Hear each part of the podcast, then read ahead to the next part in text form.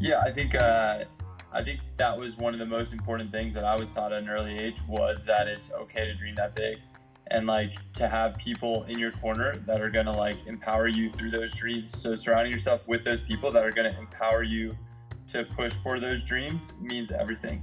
I always say it take it only takes two people to accomplish something amazing, uh, which it sounds like he wants to do something amazing within this sport. Um, and those two people are yourself and one other person that truly believes in you and is going to foster that growth and is going to foster that belief. So if you can believe in yourself and believe in that one other person, you can accomplish something special.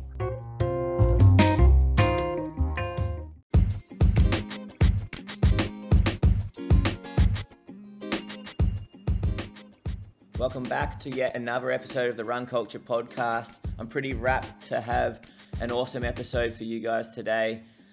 Earlier in the week, I chatted to Sam Parsons. Sam Parsons is a professional Adidas runner. He lives in Boulder, Colorado, and runs for a professional running team called the Tin Man Elite. This is a pretty popular team, it's a pretty cool team, and they've got a world uh, following now. And I talk about how that's grown with Sam and how important it is for him to push the sport forward and to make the sport bigger and better than when he started. We also talk about the business side of sport, where he is currently at, and what his goals are for 2021. I hope you enjoy this chat. There's a lot in it, and Sam is really good at explaining things. And um, I left the chat very excited and pumped up. So I hope it does the same thing with you guys. So, yeah, dig into it and enjoy.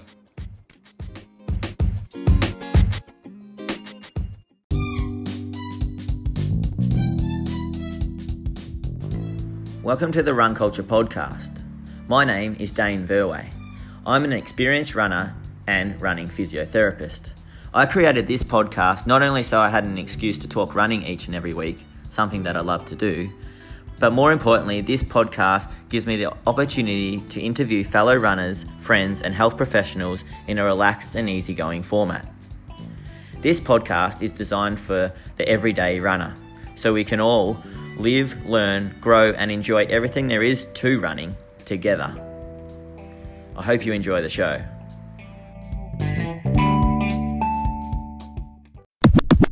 Hey, mate, uh, straight off the massage table. Yeah, exactly, man. Yeah, got to get, had to get that treatment in, you know? Yeah. Full day. well, thanks for, um, yeah, agreeing to um, do this. Um, it's really great for, um, yeah, so many um, of the young runners down this way, and um, they all a lot of them look up to you guys. Like it's incredible what you've done. Uh, with- Thank you so much. I appreciate that. You know, like this was built. This was built with the 14 year old me at heart. You know that like didn't have someone to look up to and didn't had such a lack of connection with people at this level right now. Yeah. And like that's, you know, bridging that gap was such a huge part of starting Tin Man Elite in the first place. So to hear that, yeah, definitely warms my heart. So I appreciate those words.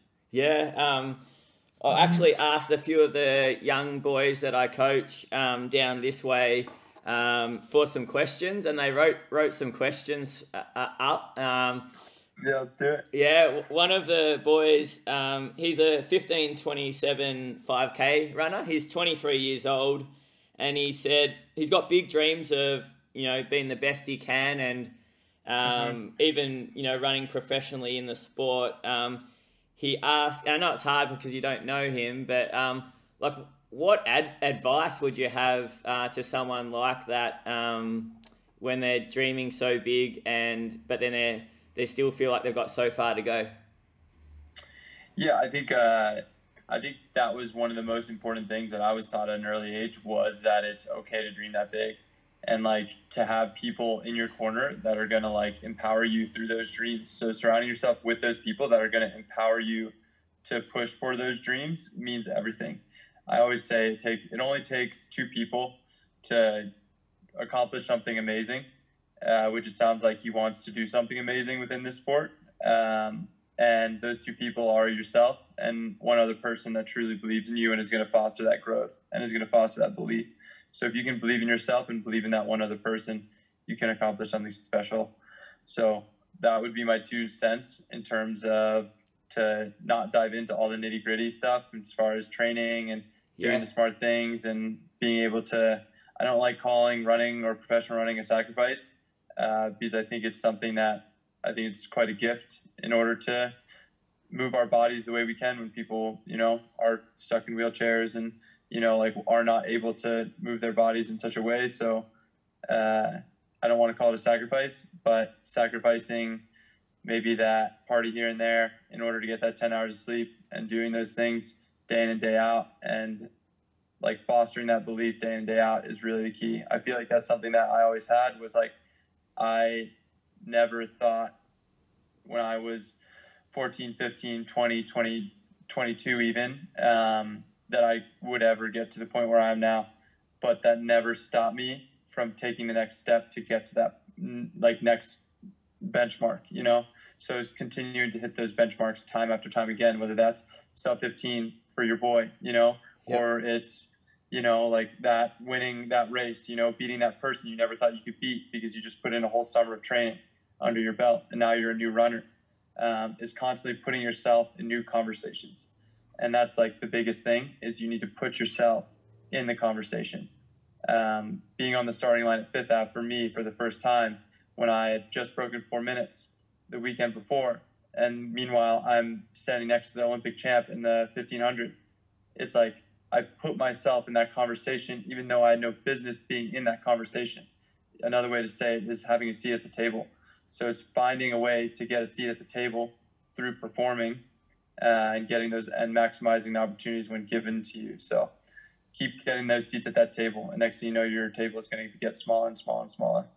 Yeah, that's that's unreal advice. Um, it, like I, have listened to a few podcasts with you talk, Sam, and um, sounds like you almost quit the sport after college and you went traveling to Europe and um, and then soon after that, um, yeah, you moved to Boulder and, and started um, Tin Man. Um, talk us through that stage in your life and um, uh, yeah, how I suppose Tin Man formed and your relationship with Drew um, and mm-hmm. and how close were you to sort of yeah stopping and giving up on the sport? Yeah, for sure. I mean, I think that like the sport will knock you down, down 10 times before it picks you up once. And I felt like that is kind of the place where a lot of runners find themselves, where it's like, well, that 10 times getting knocked down isn't worth the one to keep pursuing it. Uh, and I felt like more than anything else, that's where I was at, where I like wasn't willing to pick myself up 10 more times because I knew if I were was going to continue to pursue it, I was going to get knocked down and I was going to keep getting knocked down. And there was going to be a lot more knocking down day in and day out than there was like great days. I had this like quote that my high school coach hung up uh, after I said at practice one day when I was like really pissed off and I was like trying to compartmentalize uh, what just happened and just another shitty workout. I was just like, look, coach, like I know that I run 365 days out of the year. I'm bound to feel like shit for at least half of them. Uh, so it was basically like not wanting to come to that realization that like how hard this sport is. So I felt like coming off of college, I always felt, and this really ties into how Tim Elite started, actually, now that I'm saying it out loud, was I had this mindset that professional running was such an egotistical, self driven, self appreciating, self patting on the back, however you want to call it, endeavor. And I felt that the, most of the athletes, not to call anyone out by name, are doing it to be fueled, fuel their own egos to say I'm the best, I'm better than this person, and not for the community, not for the people, not for the bigger picture. It's to wear the pretty Nike kit, it's to wear the pretty Adidas kit, you know, and it's not for what I think is at the heart of this sport, and it's the community that's built within inside of it, and it's for that community. So I never felt I never would be able to run professionally for just a brand um, that was paying me to do it. There had to be a bigger purpose there and that's how Tim Elite came about. It was this perfect storm with myself, Drew, and Reed, um, who were the founding fathers, if you will, where we all realized after sitting down and talking time and time again that running fast was not enough. Running this idea that just doing this for ourselves and these fast times that look great on paper, but no one at the end of the day is going to give a shit about except our own egos at the end of the day, uh, is going to care. And what really is going to fuel us to our best is what we're doing for the sport. So it was based off of those things that I found, which brought me back into the sport. But I guess to backtrack from there, uh, I really needed time away from the sport in order to figure out how much I wanted it again. And I think that is so important for people to go through. And I think that people are constantly just training through, training through, pushing through, where, you know what, maybe the best thing is to take a month away from the sport and figure out if you can find happiness outside of the sport. And if you can, great. That's amazing. Running's not for everyone. Like, that's not something I'm trying to preach here. But what I will preach is listen to your heart if it is telling you to come back. And that's exactly what happened to me. I think you alluded to a quote from your mum.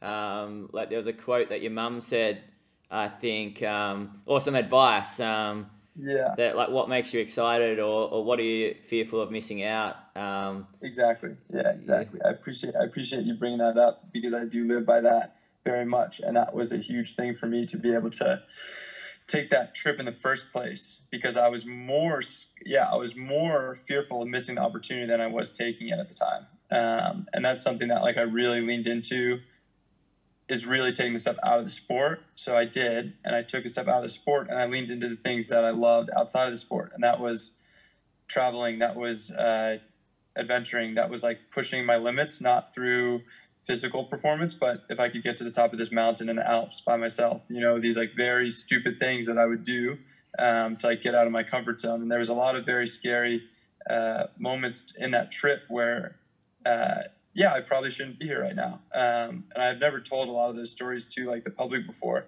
Uh, but there was one experience that I had not through, and this is kind of a part of the story that I usually leave out um, because it's not a glamorous one. Is that yeah, I was partying in Barcelona and uh, I basically was left with who I thought were my friends who I met in my hostel that night. They basically like left me on the streets of like a very dangerous place in Las Ramblas, and I was had too much to drink that night. I was very lost and didn't know where I was, and I ended up uh, passing out on the street and sleeping there on the street. And I remember like waking up the next morning and realizing like kind of the what the fuck are you doing moment, yeah. for lack of yeah. um, a proper word there. Uh, and I just like was like, this is BS what I'm doing. You know, there's no good that's coming out of this. There's no actual happiness or fulfillment coming from the partying that I was doing.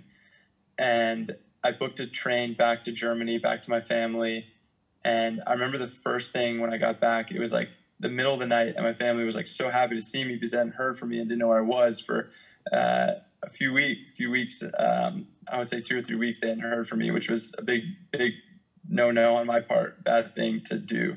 Uh, and then first thing I did when I walked in the door, I was like very still, very shooken up from the experience and waking up uh, on the street that I like realized how dangerous it was. Uh, like it's one of the highest places to get like mugged in all of Europe. Uh, and I just wanted to go run. I remember I just had this amazing feeling of like I need to get out there.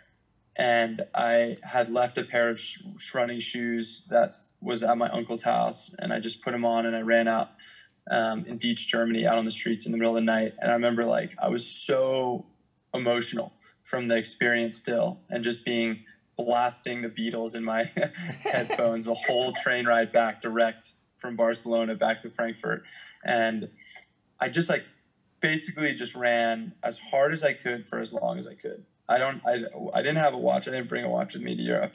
Uh, and I just I, I still to this day don't know how far I got or how long I ran or how fast I was running. You know, maybe it was the best run of my life. I don't know, but everyone likes to talk about this runner's high stuff, and I think I found as close to what I could have ever found in that that night where there was because I had run for three months up until this point, like not, you know, I like casually ran when I felt like I needed to on a hike or something, but never blatantly a run. So I went on that run, and I remember in the middle of it, after my heart felt like it was going to explode, uh, I just laid down in the middle of the street. Uh, and this was in the middle, dead, dead middle of the night, like 1 or 2 p.m., a.m. And uh, and I just like was smiling ear to ear. like it was such a drug, man. Like it was the best experience I probably had that whole summer was that run I went on alone in the middle of the night, just sprinting my heart out. And I realized how much happiness and fulfillment I got from that run. And that spurred me then going to Belgium because I caught wind of this race in Heusden, Belgium. And when I was there, I had known Drew previously because I had worked at Adidas when he signed with Adidas. So I had known him kind of offhandedly and I hit him up and I was like, yo, man, like I'm in Belgium. Like I hear you're racing tomorrow. Like let's get dinner. Uh, and there was nothing involved with it. Not like, hey, I'm going to train with you and build Tin Man Elite and all that with intention. It was really just to like see someone I knew after a long time period being by myself outside of family and just random people in hostels and people that would wake me up in my tent at night uh, tell me I can't sleep here. But that was uh, that dinner. Drew t- talked to me about how he wanted to move to Boulder and how it's a special place. And I had trained there previously one summer. And that summer that I spent in Boulder, it turned me into a professional, or it t- turned me into a college runner. That summer, there's three months I dedicated all in in Boulder, turned me into a college runner. Uh, like my freshman year, I was a high school runner running in college, like most freshmen do. That summer made me so strong. And I just thought in my head, I was like, it just clicked when he said it. I was like, maybe it can do it again. Maybe Boulder can turn me into a college runner who's trying to run professionally. It can make me a professional runner. And it did, obviously, with the help of Coach Schwartz and Drew and uh, me putting away the partying and putting away all the shenanigans. Yeah, and that was it. And with that common dream of wanting to do more for the sport than just run fast and uh, common love for the community within the running world, Tin Man Elite was born, and here we are today. Nice. Yeah, that's a cool story. I, I love that vision where um, it looks like you, you, it's more than just running fast. It's a it's about um, I don't know pushing the sport forward and being the best version of yourself. Um, it's about human growth and um, I don't know fostering good relationships and teaching others along the way. Um, do you think it's almost that that bigger than running message that's also spurred on the success of of Tin Man? Yeah, I think so. I think people realize how authentic and grassroots it is.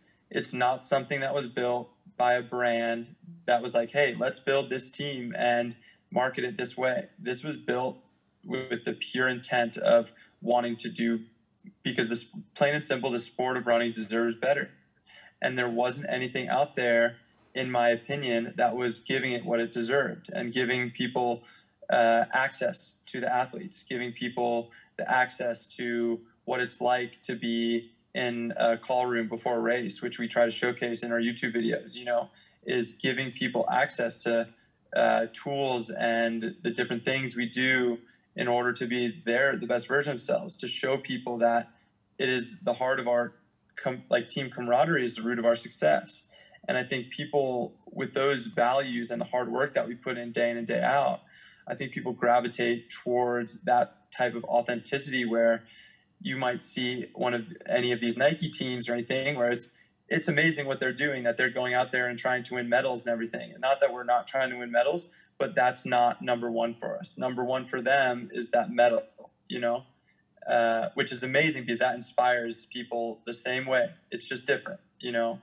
And I don't want to get that mixed up here, but that's something I couldn't connect with, and I think a lot of people can't connect with that either. That being one of the top three best runners ever like, in that year, you know, like that's a very hard thing to understand. But all of a sudden, if we're willing to be vulnerable enough to share our injury experiences, share the, the shitty parts of the sport with people, that's what people are going to respect, I think, more at the end of the day than they will any medal that will win. Uh, they'll be excited about it, but them knowing that I have been dealing with an Achilles this whole year but I didn't give up is something they're going to be able to latch on to much more than that I ran a workout and there was eight 200s at 26. You know what I mean? Like who cares? Do you, yeah. but you care about the resilience I had getting to that point. Yeah. That's relatable. How are you going with your Achilles now? It's good. It's good, man. Like it's it's definitely been quite the ride. It's such a finicky part of the sport that I think every runner uh, has either gotten an Achilles surgery or gone through an Achilles uh, protocol if you've done it for long enough and pushed your body to the point. I remember I got some advice in college that maybe was bad advice, but it's something that has helped me through some injuries. Yeah. Was uh, if you don't feel something when you're training, you're probably not training hard enough, and that is something that's definitely like a hockey mentality, you yep. know, like play through the broken nose, you know, type of mentality. But it's but it's true to some degree. It's like I've rarely been in a workout and I've just not felt anything, whether it's like my hamstring tightening up or something feeling like oh shit, you know. But that's because I want to be one of the best runners that I've gone through the sport, and I'm not going to get there without pushing to the limit. And I've really been able to take a step back and really take my time with this process. The first time uh, I didn't because I thought that I had to be ready for the Olympics, and because of that quick turnaround, uh, ended up like blowing it up a second time.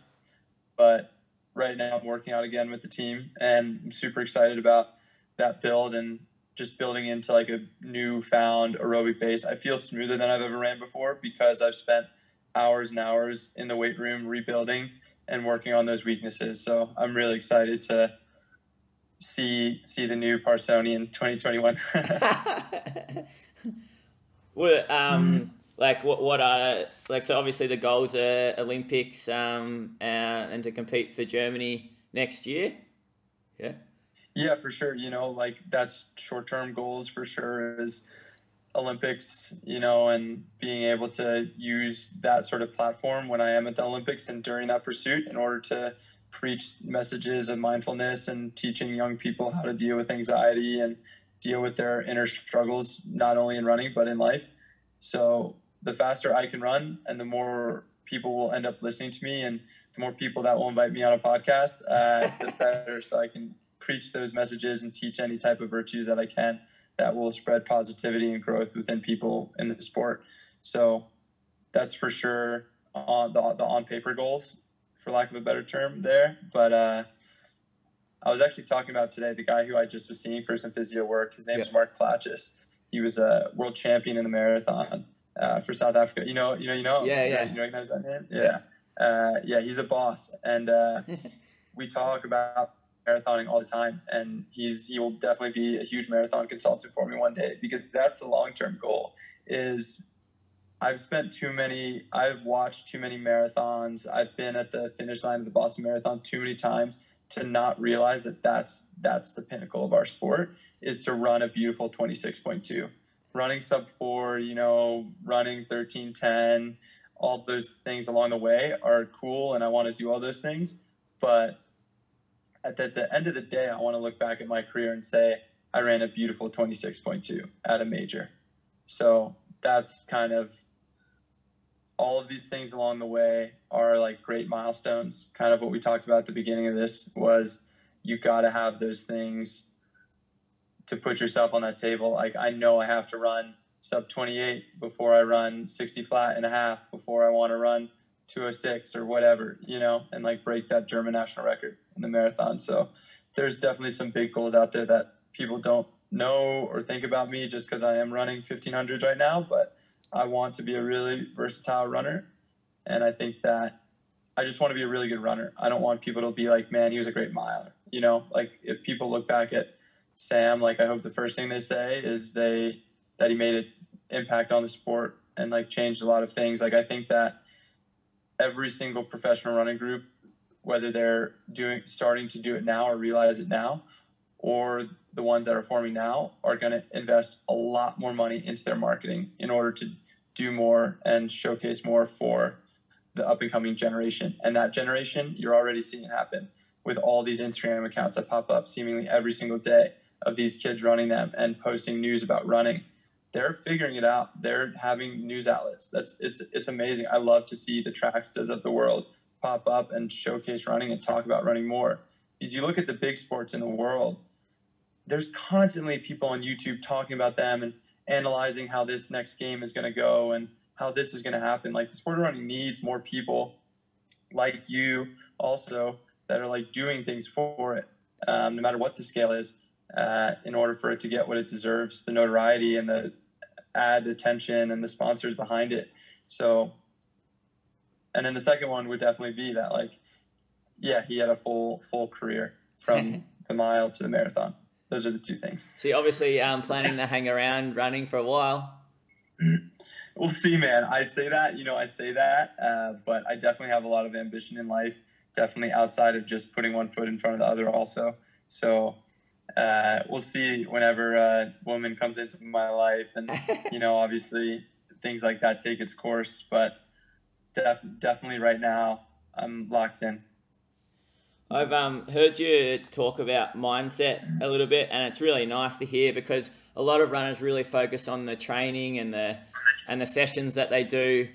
Um, but then um, I think it's underrated, and, and a lot of it, it, probably doesn't get talked about enough. The the importance of um, mindset and um, yeah, what what emphasis do you place on mindset, Sam, and um, with your training and, and with the Tin Man guys?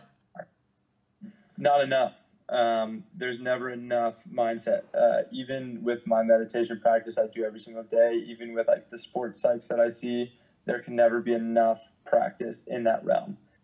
Uh, I think that if you want to consider yourself a runner who really wants to make it to become the best version of themselves, and you don't spend time in thought and reflection and visualization with your workouts, with your races, um, you can't say you're all in. You can't say you're a professional runner, even I'll go to that extent. You know, you can't say that you want to be a captain. You can't say that you want to be all state. And these are brutal things to say, but I believe it. Is like you can't say that you want to be. Um, I don't know what is the term in Australia, like uh, like making a varsity team or something. You know, like like you can't say those things, those dreams, if you're not willing to visualize that race before it happens. If you're not willing to sit down in your room, in your hotel room, or at home, or wherever you are, in the car, in the van ride over, and close your eyes and imagine exactly how you want to look from 1K to 2K to 3K to 4K to 5K. You know, how are you going to outkick that person? You know the people in your race. You see the start list, you know, you know how you're going to feel at 3K. You know that hill's coming. You know that's going to suck are you willing to spend time with that up here before you do it? Because up here is what's going to actually get you up that hill.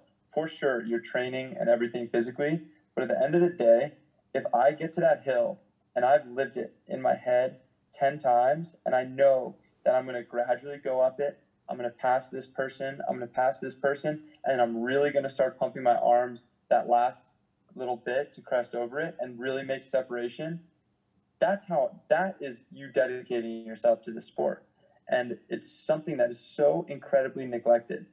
Um, where you look at other people within other sports lewis hamilton you know he is spending hours he used to get dedicating full days probably to just visualizing that racetrack.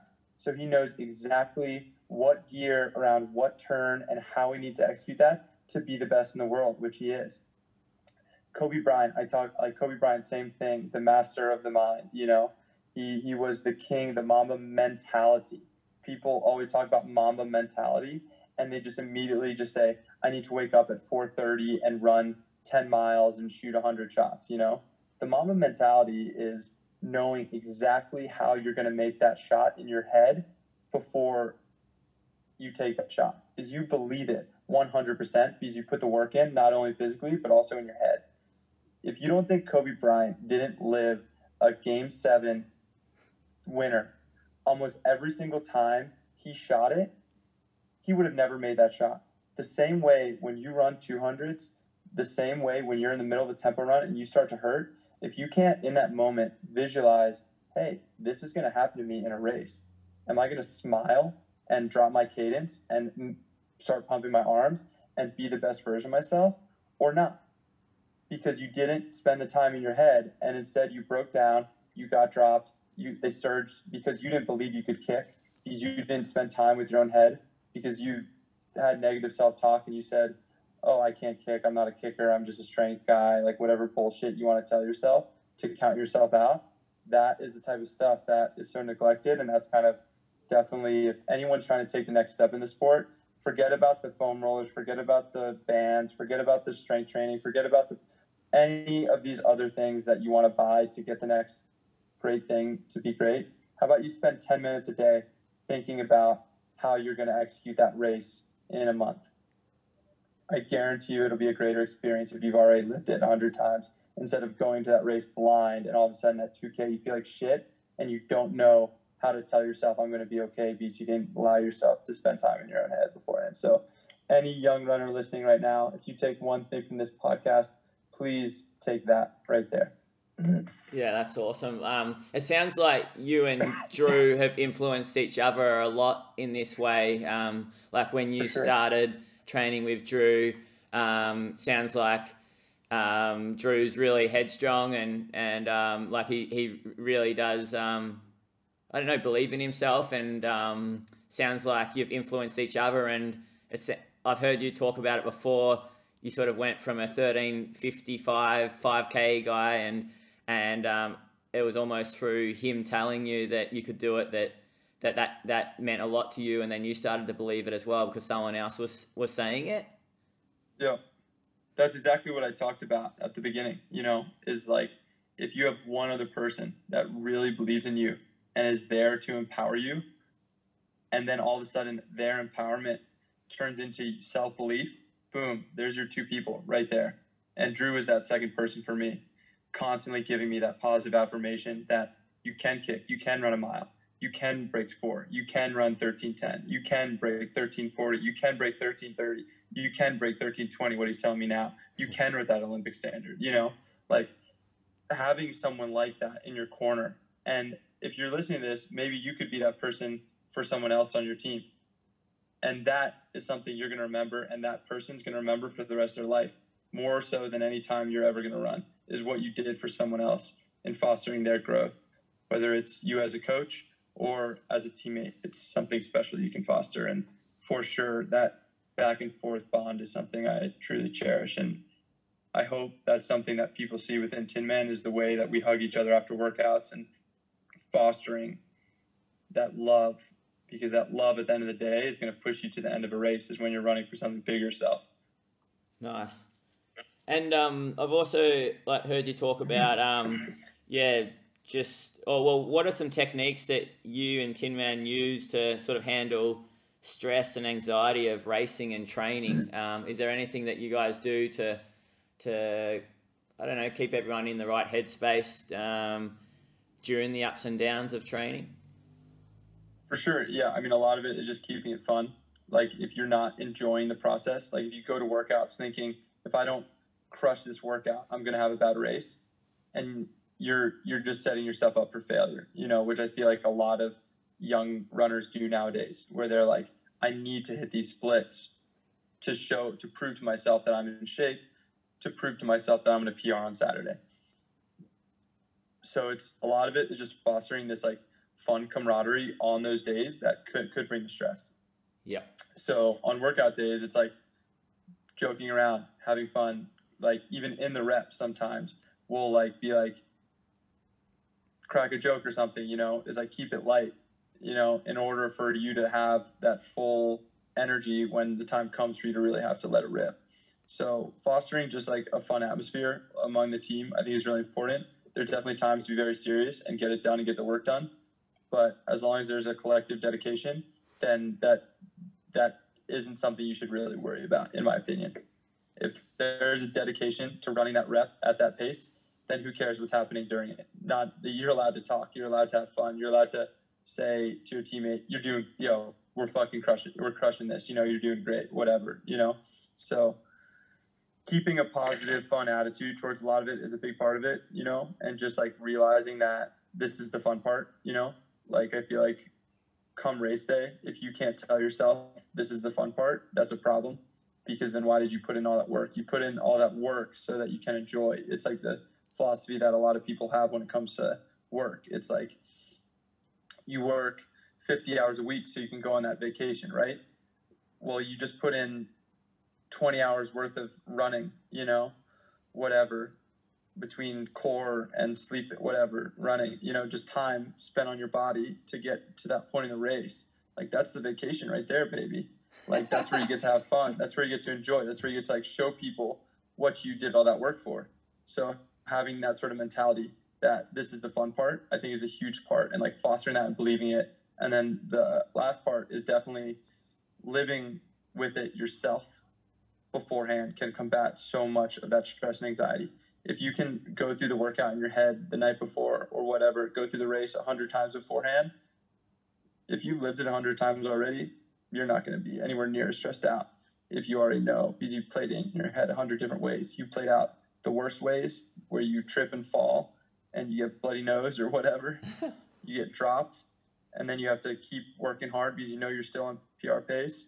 Whatever those scenarios are, you have to play every single one of them out. If you play every single one of those scenarios out, what's there to be nervous for? You already know everything that might happen and you know how to prepare for it and you know what you're going to do in those moments of true struggle. Nice. Um, and t- tell us about the Enigma coach Tom Schwartz. Um, it's like a, it sounds like um, yeah he's he's taught the whole group a lot about training and um, yeah um, yeah I, I, love hearing um, some stories mm-hmm. because uh, when I hear the stories about I'll oh, keep the ball rolling it's probably a it's a really good sort of holistic view of running where it's um, not about you know smashing that last rep and you're thinking about the bigger picture. Um, and I think mm-hmm. it's a mm-hmm. great message for a lot of runners to keep hearing. Yeah, for sure. Coach Schwartz uh, definitely has, as I've said before, he's read every single running training book there is, and he's been able to adapt his training from there. Surprisingly, he's done so much of his training online that we are some of the first people he's ever actually coached like in person. So it's like a very interesting process to like watch him develop more and more also as a coach day in and day out. And that's been a really exciting transition for him too, is like in person to see this stuff. And I think that's the reason why he is such a special coach is because he spent so much time perfecting it online where he couldn't even see his athletes, just seeing splits and stuff, that he has this incredible, I mean, understanding of fitness because he spent so much time just doing it remotely that now that he's in person, when he sees us run and the way we're running and the way we fatigue, he has an incredible sense of you're going to run this time. And there's countless stories among the team where it's kind of funny uh, because like we joke about on the team whether like you're going to ask coach or not, like what you're going to run. And he'll tell people sometimes offhandedly during a workout. So like if you finish your split and then someone else is doing a rep on the track, you know, there's been times he's come up to me and he's told me like Drew is in 1310 shape right now. You know, or he'll say Reed Reed is going to break 62 and a half marathon or something, you know. And then they go on and do it 2 weeks later or something. and there's just there's a lot of those stories like that now that that have happened. So it's this very funny thing where it's like I am always the one. Like I don't want to. I don't want to hear it. Like you know, like, last thing I want to hear is coach to like tell me I'm in this shape or I'm going to run that. You know, uh, I want to. I want him to tell me. Like he has done it a few times where he's written down. You know, once he realizes what type of fitness I'm in, and he can tell this fitness not off of some ball or workout. You know, I say it all the time. Like for sure, it, it would take people time to get used to like the the hill sprints that we do at altitude and the lack of rest that we have with them. Uh, for sure, it would take people time, but I think there's a lot of prep runners out there that could do a lot of the workouts, the majority of workouts with us, and be fine. But the secret is the same way with a golfer. You know, is I remember this famous. I remember I read this book that was taught that from a pro golfer that said he he's he said anytime I go to a driving range, one guy there can hit the ball better than me. But the difference between me and him is I can hit that ball a little bit worse than him 99 out of 100 times. That guy can hit the ball better than me one time every 100 times. So I think that's a, a different way to talk about keep the ball rolling is that we're running those good workouts 99 out of 100 times. I can count on two hands how many bad workouts I've ever had under Coach Schwartz because he doesn't allow them to happen. And I think that is a lot a big team secret of ours where the enigma comes from is that he doesn't let you have bad workouts because he knows what workouts to give at what intensity and he doesn't let you push beyond that in order for you to have a bad workout. And bad workout, you might think like, oh, I got dropped or something, but you still ran the splits and it wasn't a bad workout. So that's a huge part of it is that always being under control and never dipping into those wells so that we can have everything after for the race and after the race so we can keep that ball rolling. Yeah, nice. Um, it's been great following one of um, Australia's own um, Jordan Gusman, Gusman um, jumping in with yeah the squad. Um, yeah, do you have any good stories about Jordan? oh, for sure. I have a ton of stories about Goosey. Uh, one of my favorite one of one of my favorite stories about Goose is the first time I ever talked to him. I was on the phone with him and we were talking and he said I basically got to the point where I was like, look, man, like I know who you are. I've seen you run before. Like I, Drew knows you. You've done workouts with him before, and it's just kind of this mentality, and it goes back to the grassroots of our team. Is there's not like there's not some brand. I mean, Adidas is supporting us now, which is amazing that they continue to let us have the creative freedom with everything. Is I basically told Goose, I was like, look, man, if you're serious, like come out to Boulder, you know, like show me that you're all in. And the only way you can show me that is by moving your ass to Boulder and being all in. And next thing I know, he booked a flight and he was in Boulder. And after his 24 hours of travel, coach had us do like a 2K time trial to do some VO2 testing. And he literally got off the flight, slept for three, four hours, and then did this 2K time trial.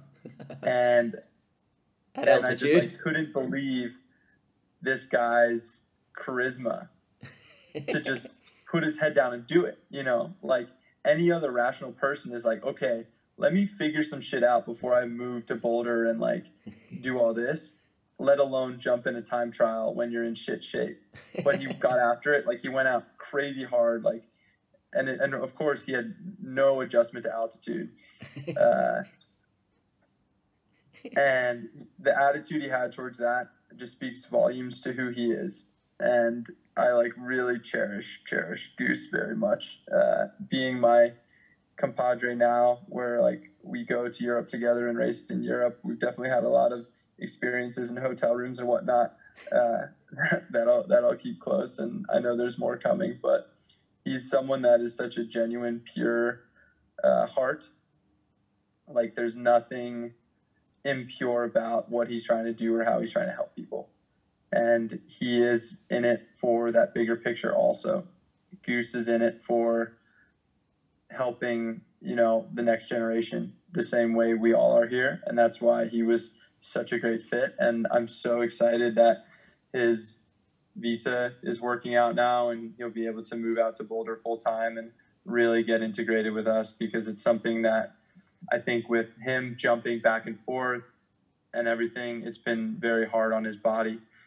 So to be able to have a consistent program and a consistent schedule is going to do a lot of dividends for him and get his get his swagger back and everything. I, well, yeah, great no, that's been great to see his improvement. Um, like that race that you and Drew and he did where you, you all ran low 1320 um, yeah. that was amazing because uh, I'm pretty sure at the start of the season he was uh, high 1350s um, yeah to open up that season so it was it was a real eye-opener for for a lot of the fans back home um, it was mm-hmm. it was really cool to see how much he improved yeah for sure that yeah. that race is so funny looking back on it because there was kind of this do it at all costs mentality going into it, not in terms of training, but that there was no other option for us in our heads than to do that and we just ran with each other. And I remember, unfortunately, like the camera, Max's camera died. It was his first time ever filming anything ever.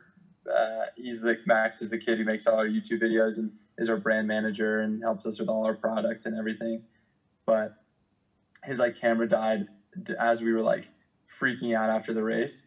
But I remember all of us just saying like, "Holy crap!" We felt so bad. Like, how the he- heck did we just do that? Like, we just gutted it out, you know. And I think it was the type of thing where our bonds together just grew so close, close after that because we just kept throwing punches at each other, like taking over the lead within us three, and just battling through that race together, and just having that mindset of like, hey, if Goose is still here, I'm still here. If Drew's still there, I can't give up either. And that was that beautiful team camaraderie that we had. And I know that we will do that again at like a bigger scale.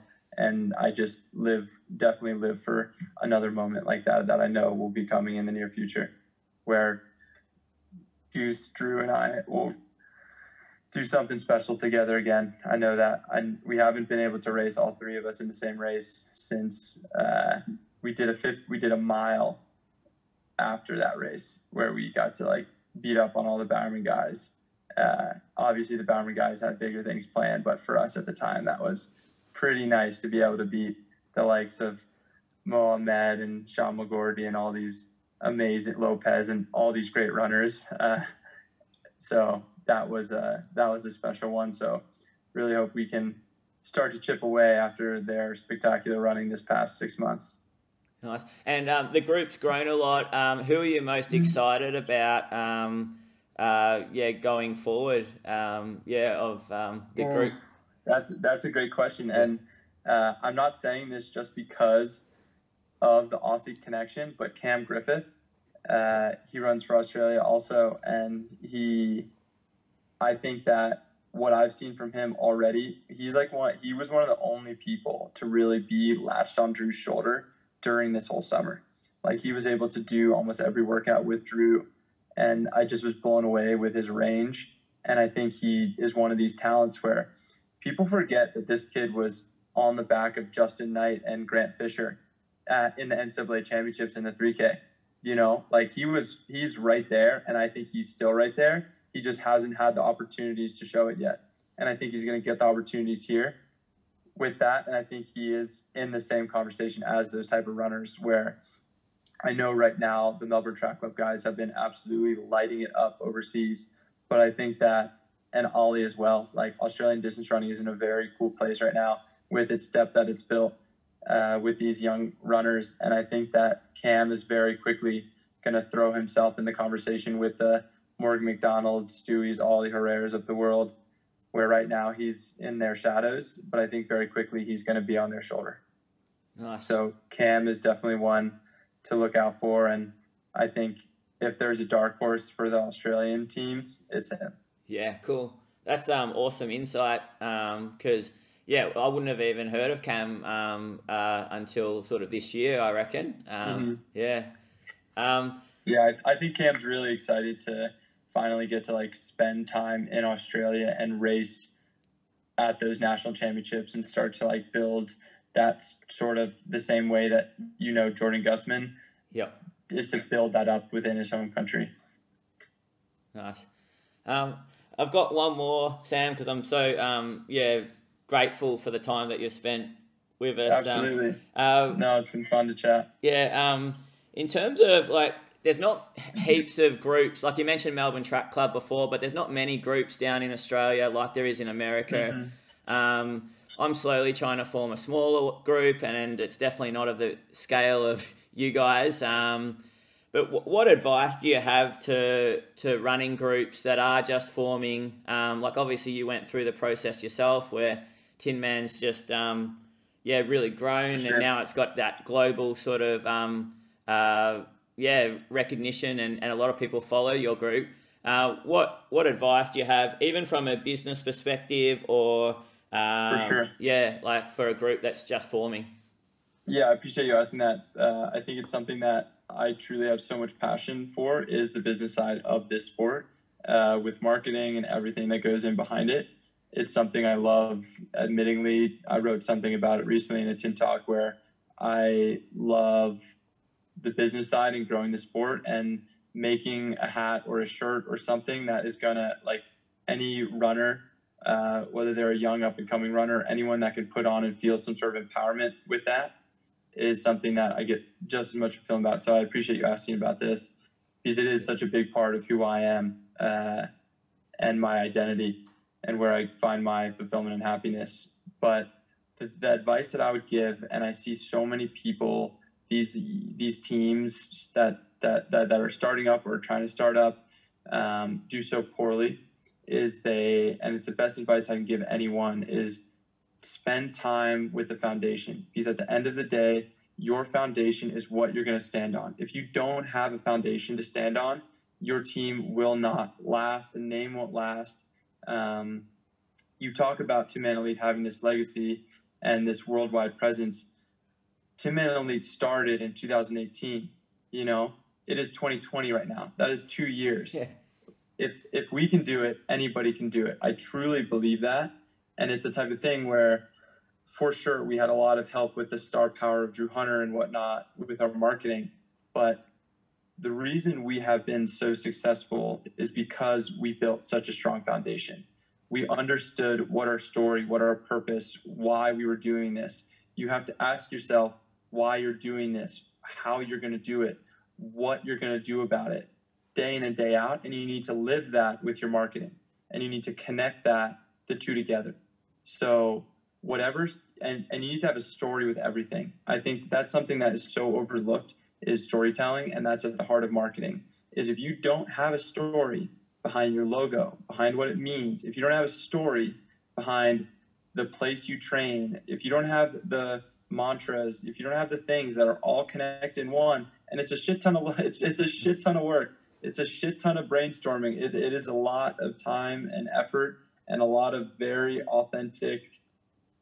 It has to come from the heart, you know, is a huge thing. Is it because if it doesn't, come from you and what you really want to do, then people are not gonna gravitate towards it. If it's something that's like, yeah, just built and it's a pretty slogan, but you don't live it in how you go about racing and training and whatnot, then people are not going to understand it. So I think it's all about taking time with that foundation and figuring out your identity before just pushing something out there. I think that's kind of what I was getting at was like I see people just push something out there to get something out there so often without building the foundation first. Reed Drew and I trained together for almost almost a full year before we launched the website, before we made a logo, before we talked about who we were or what we were or anything. We just trained really hard and spent a lot of time brainstorming and building before we launched anything. I think people are very eager to just make it make an account, start trying to get followers and just go that route where the true route is if some if someone clicks on something, you want them to like understand your ethos and your energy very quickly. And I think that's what we've been able to do with Tin Man is people understand our positive energy and that if you see any of us at a race, you can come up to us and give us a hug and talk to us, and we're going to be there for that. And we're going to like give you that time of day uh, as we would with anyone. And that's the type of environment that we've tried to build. And it's like figuring out what your environment is and like who are the people you want to communicate to and why. So it's this it really is just really digging deep inside yourself and what you want to do and having that translate into your marketing and business of building building a team. And i think that's a huge part of it too is like it's probably my biggest pet peeve uh, is talking about groups. Uh, we're not a group we're a team you know?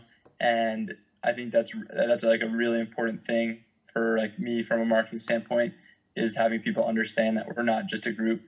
We're not just a group of people that came together. We're not just a track club. We're not just a random collection of people that were brought together because some brand thought we all were fast and would do really good things for us. Uh, we're a team and we're there for one another in and out of running. So build the foundation and that foundation, you can build it up really high if you have that strong foundation to build on. That's that's that's the advice I would give anyone. Yeah, that's an unreal message, and I think that distinction between group and team is an important one.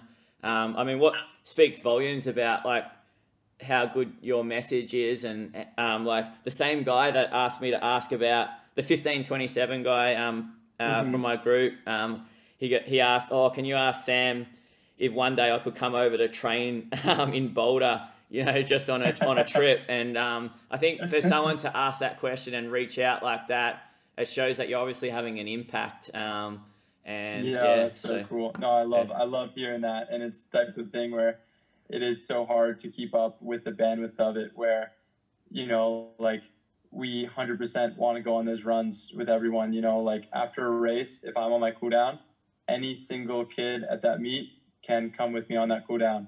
Um, you know, and it's just like picking those battles. You know, like yeah. obviously training camps get serious and whatnot. Yeah. But no doubt, uh, we get messages all the time to run together. And unfortunately, during this whole COVID thing, we were not able to do any sort of community runs or bring people together. Like there were so many people coming in here this summer, and we really had to like shut down from meeting with other teams, whether it was the college kids that were here or anything, just because we had to stay safe. So hopefully, when all this stuff gets figured out, we'll be able to figure more things out and open up that thing. I mean, who else gets to play basketball with Kobe Bryant after a game? You know, yeah, nobody. Yeah, but exactly. we have that capability.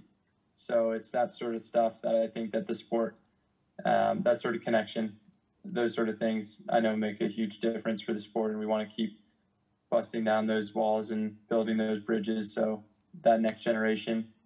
What's his name? Uh, Pete. Pete Dutton. Pete. Pete, I'm looking forward to going on a run, my friend. hey, that you just made his day. Cheers, man. Uh, Sam, thanks so much. I better let you go. Um, it's been great chatting, yeah. and so many guys in Australia will find and girls will find um, everything that we just chatted about um, so cool, and um, they'll be inspired for sure. Absolutely, it's the least I can do. I appreciate you setting up this platform for me to speak on everything, and uh, I look forward to meeting with you also one day. Yeah, yeah, no, that'll be cool. Awesome, Sam. Cheers, man. All the best.